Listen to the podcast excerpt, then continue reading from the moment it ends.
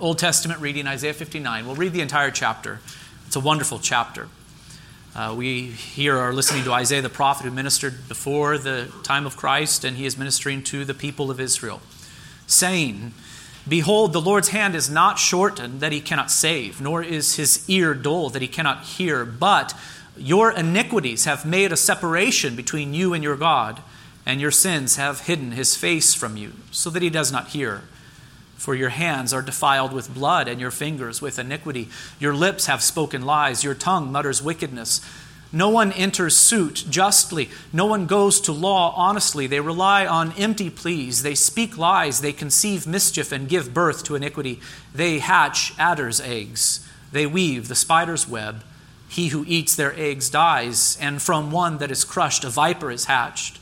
Their webs will not serve as clothing. Men will not cover themselves with what they have made. Their works are works of iniquity, and deeds of violence are in their hands.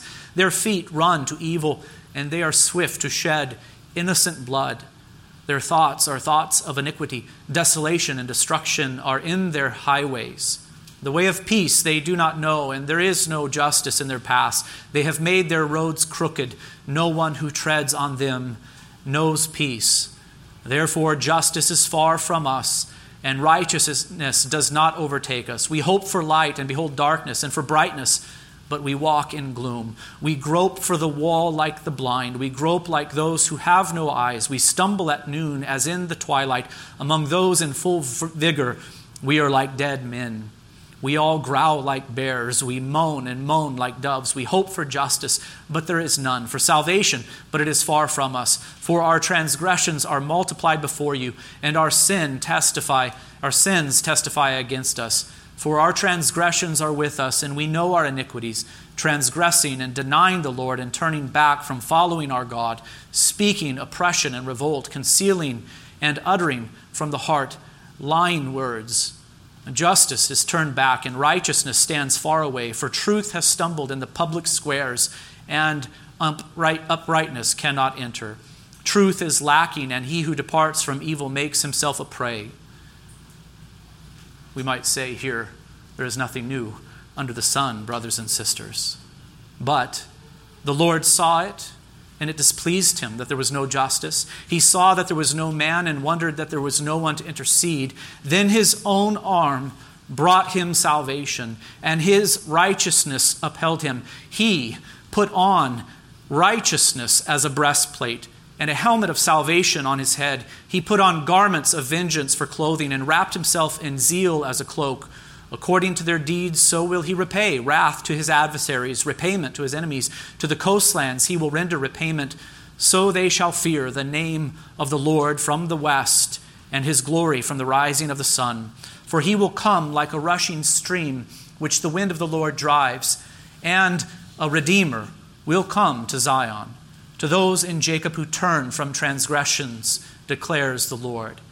And as for me, this is my covenant with them, says the Lord. My spirit that is upon you, and my words that I have put in your mouth shall not depart out of your mouth, or out of the mouth of your offspring, or out of the mouth of your children's offspring, says the Lord, from this time forth and forevermore.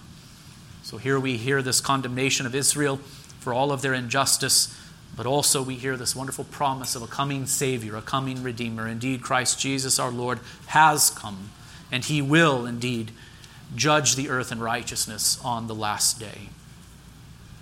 Let us go now to Ephesians 6 and look at verses 10 through 20. Ephesians 6, verse 10. Finally, be strong in the Lord and in the strength of his might. Put on the whole armor of God that you may be able to stand against the schemes of the devil. For we do not wrestle against flesh and blood but against the rulers, against the authorities, against the cosmic powers over this present darkness, against the spiritual forces of evil in the heavenly places. Therefore, take up the whole armor of God, that you may be able to withstand in the evil day, and having done all, to stand firm. Stand, therefore, having fastened on the belt of truth, and having put on the breastplate of righteousness, and as shoes for your feet, having put on the readiness given by the gospel of peace.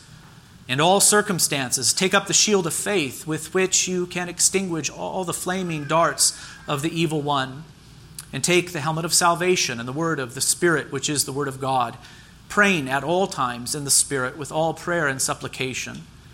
To that end, keep alert with all perseverance, making supplication for all the saints and also for me that words may be given to me in opening my mouth boldly to proclaim the mystery of the gospel, for which I am an ambassador in chains, that I may declare it boldly as I ought to speak. So far, the reading of God's most holy word, may He add His blessing to the preaching of it this morning. In Ephesians 6 10 through 20, which we have just read, we find the very last and major section of, of Paul's letter to the church in Ephesus. Uh, you will notice that there is also a final greeting found in 621 through 24. We will eventually consider this as well, but 610 through 20 is the last major section in the body of Paul's letter, and it is a grand finale. Uh, here, the apostle, by way of conclusion, exhorts the church to be strong in the Lord, Uh, to prepare themselves for battle, to take up their spiritual armor, and having done all of this, to stand firm against the evil one in the evil day. It is really a rousing conclusion to his letters, to, to his letter here. Based upon all that he has previously taught, he concludes with a call to arms, a call to the church to put up a vigorous spiritual fight as they sojourn in this world. This portion of Paul's letter is perhaps the most well known and beloved portion. And I think it is for good reason. It is here that he lists for the Christian the pieces of spiritual armor that are ours in Christ Jesus. In Christ, we have a belt of truth, a breastplate of righteousness, and shoes for our feet. That is the readiness of the gospel of peace. Faith is our shield, salvation is our helmet, and the word of God is our sword. And so in Christ, we are well equipped for life in this world, which is here described as a great battle. And so it is no wonder that Christians throughout the ages have, have loved this text, for it is deeply encouraging to know that God has provided for our every need in Christ Jesus, so that we can indeed stand firm in the evil day. It would be possible, I suppose, to consider all of verses 10 through 20 in just one sermon. These verses, they do belong together. But I've decided what to consider. What a privilege it is to worship, huh? And uh, what a privilege it is to pray. Um, hi, I'm Aaron. Um, Pastor Mark asked me to do this. That startled so, um, me. When the band sings that song, um, Walking Around These Walls, I thought by now they'd fall. Man, when you look at 2020 and you look at when we shut down in March. We okay?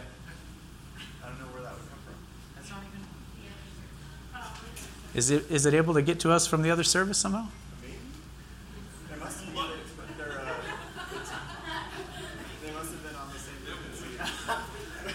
If that happens again, just shut the whole thing down and I'll just project really loudly. My goodness. We can all say we've been shook. And um, here we go again. To fall on that foundation, to be able to make the statement. I guess we have a different preacher this morning. That your promises still stand. You got it? It was on there. It was going in through the, the guitar, my guitar channel. Jeez. You remember those days when we had no technical difficulties back at Diamond Valley Middle School? None at all for like seven years straight. What are you listening to during the week for, for the, the vote? Is that like a. Well, we're going to talk. We're going to talk. Let's refocus. It would be possible, I suppose, to consider all of verses 10 through 20 in one sermon. Uh, these verses, they do belong together, as I've said. Um, they are that grand finale, that rousing conclusion that Paul presents to the church in Ephesus. But I've, been, I've decided to consider this passage in three parts so that we might carefully glean from the riches that are, that are here. In verses 10 through 13, we find the initial command to be strong in the Lord and to dress for battle, knowing that we have an enemy in the heavenly realm who is fierce. In verses 14 through 17, uh, the command to stand firm is repeated, and then there is this call to spiritual arms. But here, the Christian spiritual armor is detailed for us. Again, we have been provided with a belt, a breastplate, shoes for our feet, a shield, a helmet, a sword. Uh, it's a very encouraging text there. And finally, in verses 18 through 20, uh, there is a call to prayer. And prayer is so crucial to the Christian life. It is so integral to the process of dressing for battle and to our standing firm that it is given special attention by the apostle. We are commanded to, to dress ourselves for battle, but then the apostle uh, tells us how we are to do this. Well, one of the ways we are to do this, verse 18, we are to pray at all times in the Spirit with all prayer and supplication. In other words, the Christian is to dress for battle and to stand firm through prayer. And so there is so much to consider in this passage that I think it is best to take it in three parts. We'll only be considering verses 10 through 13 today. In verse 10, we find a command. And it is a command. In the Greek, it is certainly a command. Finally, the apostle says, Be strong in the Lord and in the strength of his might. The word finally here does indicate that Paul is bringing his letter to a conclusion, but it also communicates that this is what Paul wants his readers to devote themselves to in response to all that he has said. Finally, devote yourself to this is the idea uh, that Paul is communicating. Uh, Baugh, in his commentary on Ephesians, suggests that we use the word henceforth to bring the meaning of this Greek word across. Henceforth, from now on, and in conclusion, grow strong and in the Lord and in the strength of his might. It, it's the translation that Baugh provides. I think it is a good one. Finally, that is to say, from now on, and in light of all that I have said, grow strong in the Lord. That is the command. And as I've said, we are to notice that it is a command. We are to not neglect this command. Be strong in the Lord, the text says. Uh, we might also use the English word grow to bring across the progressive aspect of the Greek present tense. Grow strong in the Lord. Be growing strong as Christians always. And so, a Christian who is complacent, who is leaning back in his spiritual chair with his spiritual feet up, if you will, is in fact disobeying this command from the apostle. The Christian is always to be pursuing more maturity and strength in Christ. Complacency in the Christian life is deadly. That is one thing I want for you to take away from this sermon. Complacency in the Christian life is deadly. Apathy is very dangerous. For we must remember that we are not at home. Instead, we are sojourners and exiles in this world. We are not living in peacetime. Instead, we are at war, as we will see. And so I might ask you, even by way of application, even now, is there anything more dangerous than for a man to live as if there is peace all around him, when in reality there is a war raging outside, a fierce enemy at the gates? I would say that that man, a man who has grown complacent in wartime, is in very grave danger. And I might add, is that true of you? Have you grown complacent? Are you living in this world as if there is peace all around? Have you let down your guard? As Paul brings his letter to a conclusion, he wishes to leave his readers with something, and that is the command to grow strong. Grow strong, brothers and sisters. Do not grow weak. Do not plateau in Christ or be complacent, but instead be constantly growing strong in Him. This is your responsibility. It is something that you, as a Christian, must choose to do, and we must do it until the Lord calls us home. I'm reminded of what Paul revealed to us back in 3:14 of his epistle. There he revealed to us the content of his prayers, saying, "For this reason I bow my knees before the Father, from whom every family in heaven and on earth is named." that according to the riches of his glory, he may grant you to be strengthened with power through his Spirit in your inner being, so that Christ may dwell in your hearts through faith, that you, being rooted and grounded in love, may have strength to comprehend with all the saints what is the breadth and length and height and depth, and to know the love of Christ that surpasses knowledge, that you may be filled with all the fullness of God. And so we know that Paul prayed for the Ephesians and for all who are in Christ that they would be strengthened in the inner being. We know that he believed that if they were to be strengthened, it would be because God, by his grace, had granted it. We know that if they were to be strengthened, it would be the work of the Spirit, and we know that this strength would come about only as the Christians there in Ephesus grew in love and faith and in their comprehension of the love of Christ for them.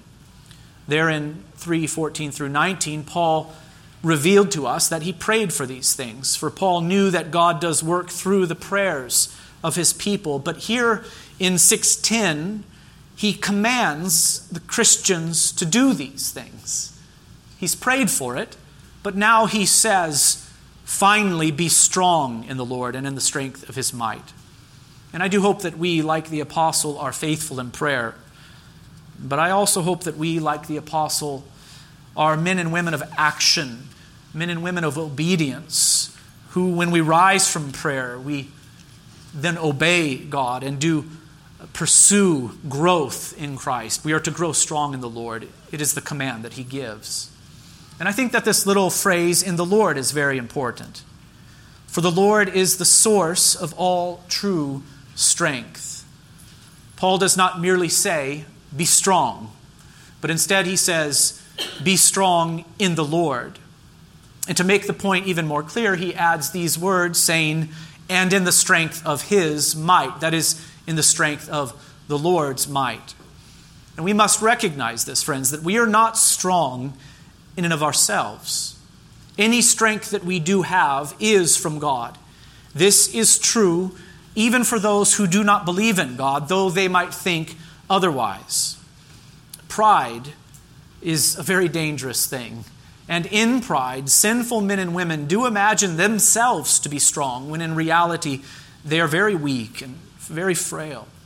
I don't know if you've ever just stood astonished at this, looking upon someone who does not have faith in Christ, someone who, who does, does not believe in God, and to, to just witness their, their boasting, to witness their pride, to witness their arrogance. You look upon them and you say, You think that you are so strong, but your life is, is but a vapor. It is, in fact, so frail and, and, and so weak. It is here one moment, it can be gone in the next moment. We are, in reality, very frail and weak as human beings. In fact, we humans are not only frail and weak, we are nothing apart from God. God is our creator. We would not exist apart from Him. And He is our sustainer. We would not continue to exist were it not for His preservation of us. He is the self existent one. He is the one who has life in himself. But we are not these things. We owe our existence to God, and every breath we breathe is a gift from Him. And yet, as I have already said, so many live as if they themselves are strong. As the prophet Isaiah says, all flesh is grass, and all its beauty is like the flower of the field. The grass withers, the flower fades when the breath of the Lord blows on it. Surely the people are grass. The grass withers, the flower fades, but the word of our God will stand forever. The Christian knows this. I trust that the Christian knows this. The Christian understands that our existence is owed to God. He is our creator, He is our sustainer. We confess that our life is in His hands, every breath is a gift, that He provides for our daily bread, and every good and every perfect gift is from above, coming down from the Father of lights, with whom there is no variation or shadow due to change. We confess these things to be true. We know this to be true. But I think we sometimes forget to live as if it were so. Sometimes we forget to be strong in the Lord and in the strength of His might. Sometimes we do grow complacent. Sometimes we slip back into those old habits of looking for strength within ourselves. But, brothers and sisters, we must send our roots deep down into God for our strength. We must abide in Christ, the living vine, if we hope to have life in ourselves and to bear much fruit as His people. And so be strong, that is the command, but do not forget that we are to be strong in the Lord, in the strength of His might. We must not forget where our strength is found. The source of all strength is God in Christ. He is infinitely powerful, His strength is inexhaustible. And this is why the psalmist has said, My flesh and my heart may fail, but God is the strength of my heart and my portion forever. And this is why the apostle has said in another place, I will boast all the more gladly of my weakness, so that the power of Christ may rest upon me. For the sake of Christ, then, I am content with weakness, insults, hardships, persecutions, and calamities. For when I am weak, then I am strong, the apostle says. That is, that is the, the strange thing about life and about the Christian life. When we are weak, when we acknowledge that we have nothing within ourselves, no strength within ourselves, it is then that we are truly strong. And so, grow strong is the command. Do not be content with faith that is weak. Be strong, but be sure to draw your strength not from within, but from the Lord and the strength of his might. One question that we might ask is well, how do we do this? How do we draw our strength from the Lord? How do we accomplish this, practically speaking? And the scriptures, they do use a variety of terms and a variety of analogies to teach us what it means to grow strong in Christ. I'm thinking of that famous passage in John 15, which I've already alluded to in this sermon, where Christ exhorts his disciples to abide in him. It's a beautiful image that he uses there in John 15. Just as a branch cannot live apart from the vine, neither can we live apart from Christ, much less bear fruit. We must abide in Christ. And, and how do we abide in Him? Well, in that passage, the, Christ Himself makes it very clear uh, that we abide in Christ by keeping His commandments. I'm also reminded of that parable that Jesus Himself taught where he compared the house built upon the sand and the house built upon the rock. While both appeared to be strong for a time, only one was truly strong, for only one of those houses had a strong foundation. And how do we come to build our lives upon a strong foundation? Well, Christ says in Matthew 7:24, "Everyone then who hears these words of mine and does them will be like a wise man who built his house upon the rock." Again, to be strong in Christ is to hear his words, to believe them, and to obey them. And here in Ephesians, Paul uses the analogy of armor to teach us how we are to grow strong in the Lord. Finally, be strong in the Lord in the strength of his might. And then he says, Put on the whole armor of God that you may be able to stand against the schemes of the devil. And so here we find another command the first was grow strong. The second clarifies how we are to grow strong in the Lord. We are to do so by putting on the whole armor of God. The items of this armor will be detailed for us in the next passage, which we will consider next Sunday, Lord willing. But for now, it will suffice to say that these pieces of spiritual armor the belt, the breastplate, the shoes, the shield, the helmet, and the sword they all have reference to Christ and to his word in Paul's analogy. They all have reference to Christ and to his word, to his word in Paul's analogy. Remember that the belt that we are to put on is the belt of truth. We are to remember that the breastplate that we are to put on is, is called the breastplate of righteousness. That is, it is Christ's righteousness imputed to us and received by faith. We are, we are to put that on we are to apply it to ourselves daily. The shoes that we are to put on are the preparedness of the gospel. The shield is called a shield of faith. The helmet is called the helmet of salvation. And the sword is the sword of the Spirit, the Word of God. So when Paul commands us to put on the armor of God, he is commanding us to daily gird ourselves with Christ and with His Word. We are to clothe ourselves with the truth of Christ. We are to clothe ourselves with His righteousness, His gospel, our faith in Him, the salvation that is ours through Him. The Christian is to daily take up the sword of the Spirit, that is to say, the Word of God, so that we might fight with it. This is how we are to grow strong, by daily dressing ourselves for spiritual battle, which means that we are to take Christ and His Word and we are to apply it to the mind and to the heart, to the waist and to the feet, indeed to the whole of our being, so that we might be able to stand firm in Him and in His truth. As I have said, we will consider the pieces of this spiritual armor more carefully on the next Lord's Day, but for now, I want to make three general observations about the command that is found here in verse 11 to put on the armor of God. One, Paul describes this armor as the armor of God. Uh, this does not mean that it is the armor that God wears. God does not need armor. but that this is the armor that God provides. This is the spiritual armor that Christ wore in his earthly ministry. There was a reason I read that Isaiah 59 passage at, at, the beginning of the sermon. There, the prophet spoke of the Christ who would come, the Redeemer. And one thing that this Redeemer did is he, he clothed himself with a breastplate of righteousness. Perhaps you noticed that. Uh, so, this is the armor that Christ himself wore in his earthly ministry. And this is the armor that God gives to his people, those who are united to Christ by faith.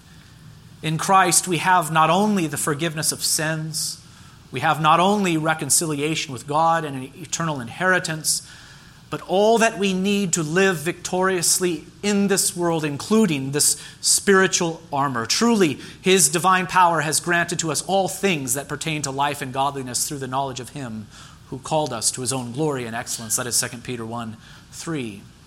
What then shall we say to these things? If God is for us, who can be against us? The apostle says in another place, He who did not spare his own son, but gave himself for us all, how will he not also with him graciously give us all things? Here, Paul is encouraging the Christians, saying that you have not only the forgiveness of sins and this wonderful inheritance that we will enjoy in the life to come, but God has graciously provided you with, with all that you need in Christ. Again, one of the things that God has provided his people with is spiritual armor. This is the armor of God, the, the armor that God supplies.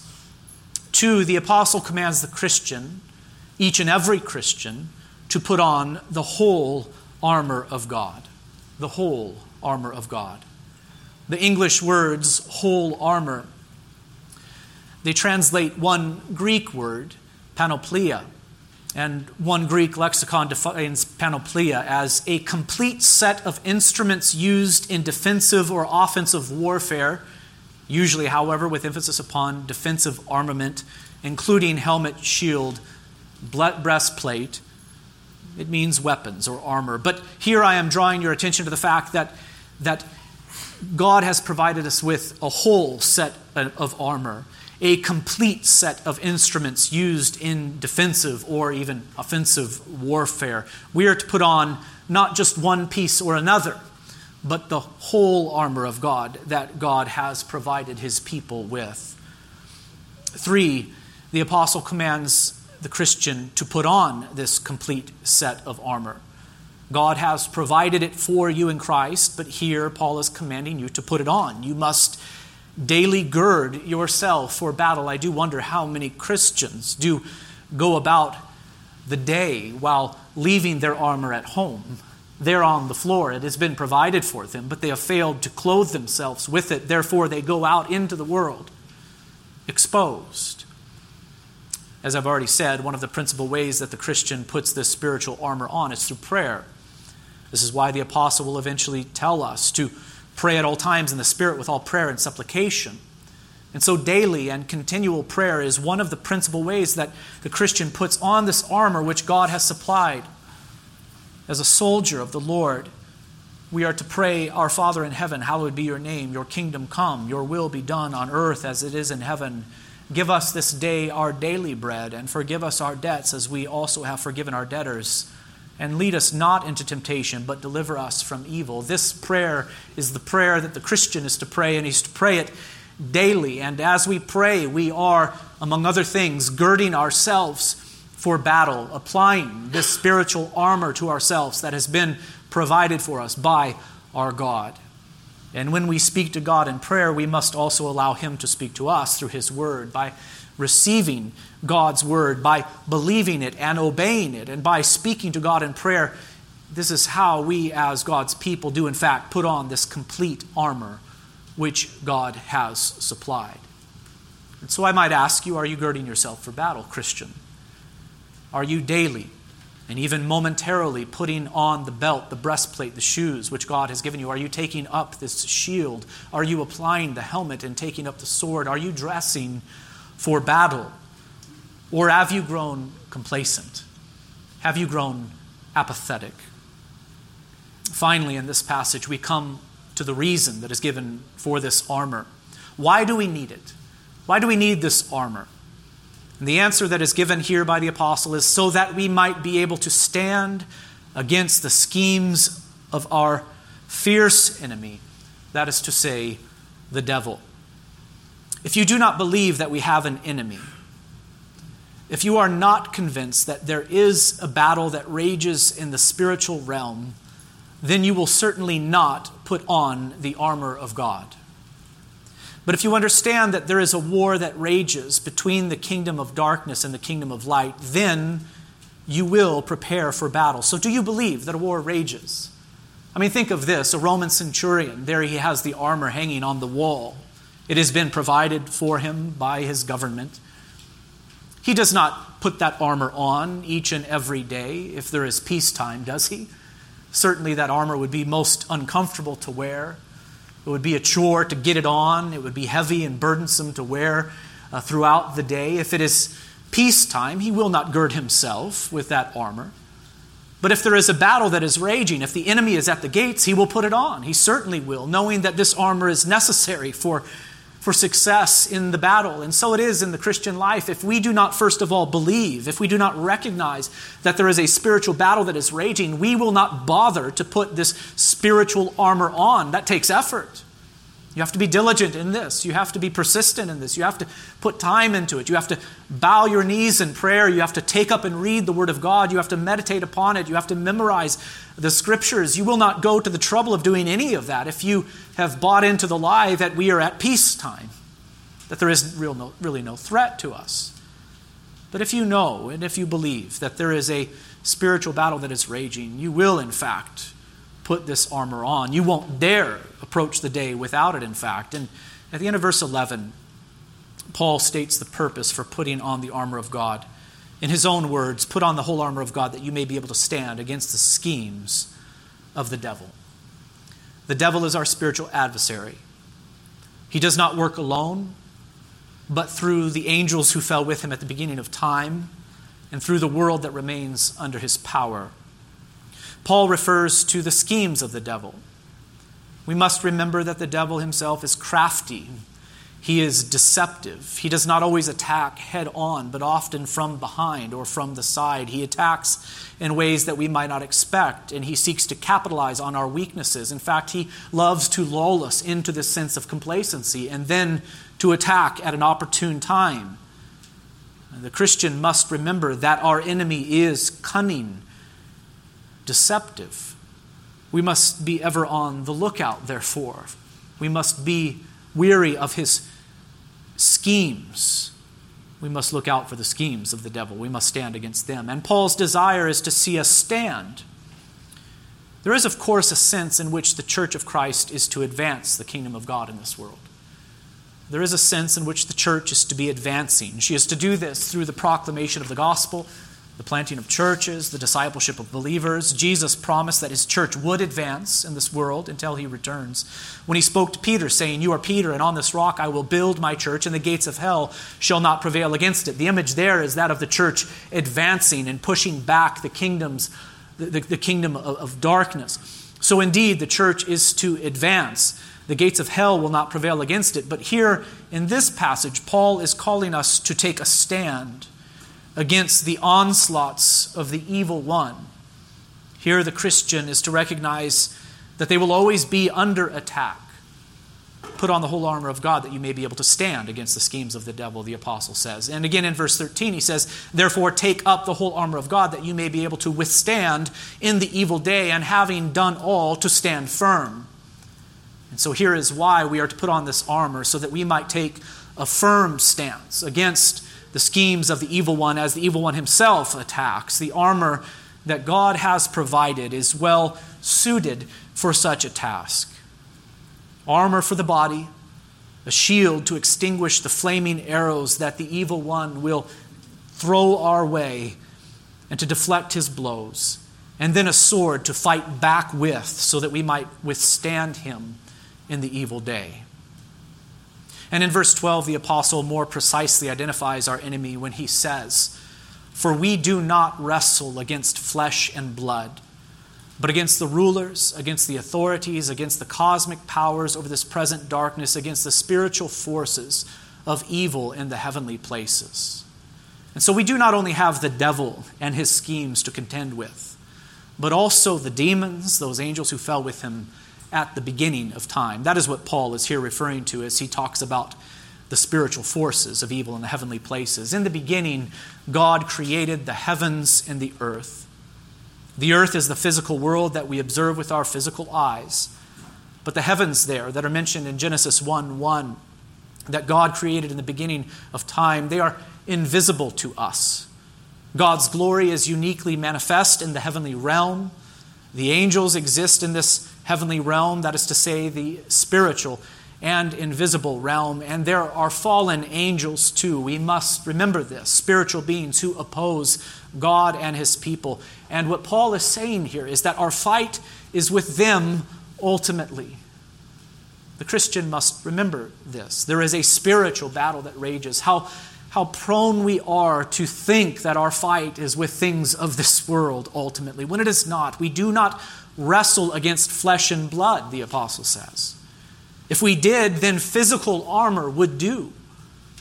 But the battle is not physical, it is spiritual. And so we must gird ourselves for spiritual battle with God's spiritual armor. This spiritual battle does manifest itself in the physical realm, of course. The evil one is prince of this world. But the battle is heavenly and spiritual before it is physical.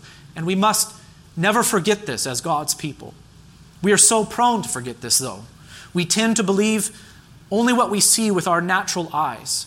But what we see with our eyes are the effects of a spiritual battle that rages in the heavenly realm. We must not forget that battle, that invisible battle that rages behind the visible. We must see that battle with eyes of faith. And if we forget about that battle, then we will find ourselves fighting the wrong fight ultimately, and we will find ourselves fighting with the wrong weapons. Think about that for a moment, church if we forget about that spiritual battle that rages behind the earthly realm and in the spiritual realm, we will find ourselves fighting with the wrong weapons.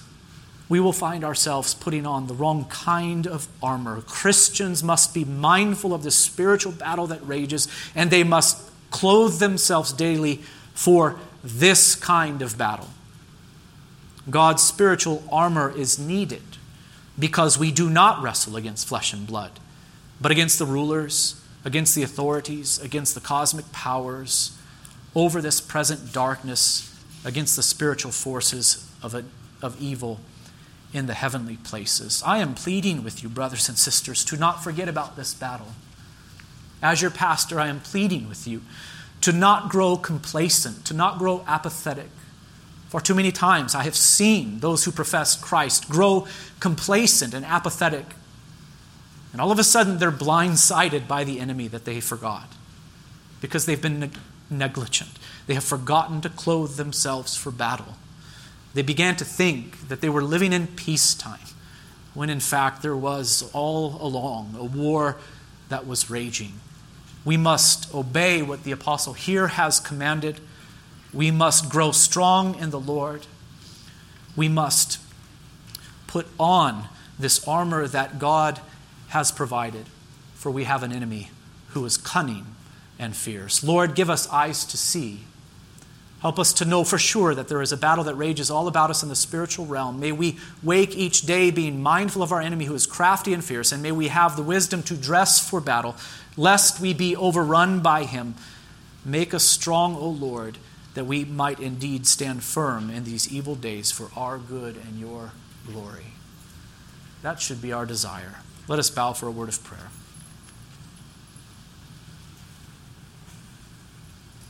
God, we are grateful that you have provided us with everything we need in Christ Jesus. You have not merely saved us. What a blessing that is to be saved, to be justified, to be forgiven what a blessing it is to know that if we are in Christ, we will have that wonderful inheritance, the new heavens and new earth. But Lord, you have left us here for a time, according to your wisdom, to sojourn, to sometimes suffer in this world, to fight against the kingdom of darkness, to advance it, and also to be on the defensive as the enemy attacks. But you have given us everything we need. Lord, give us wisdom Give us discernment to see uh, the need that we have to dress ourselves for battle daily. May we, each one individually and as families and as a church, gird ourselves for battle, and thus bring glory to your name. In the name of Christ, we say these things. Amen.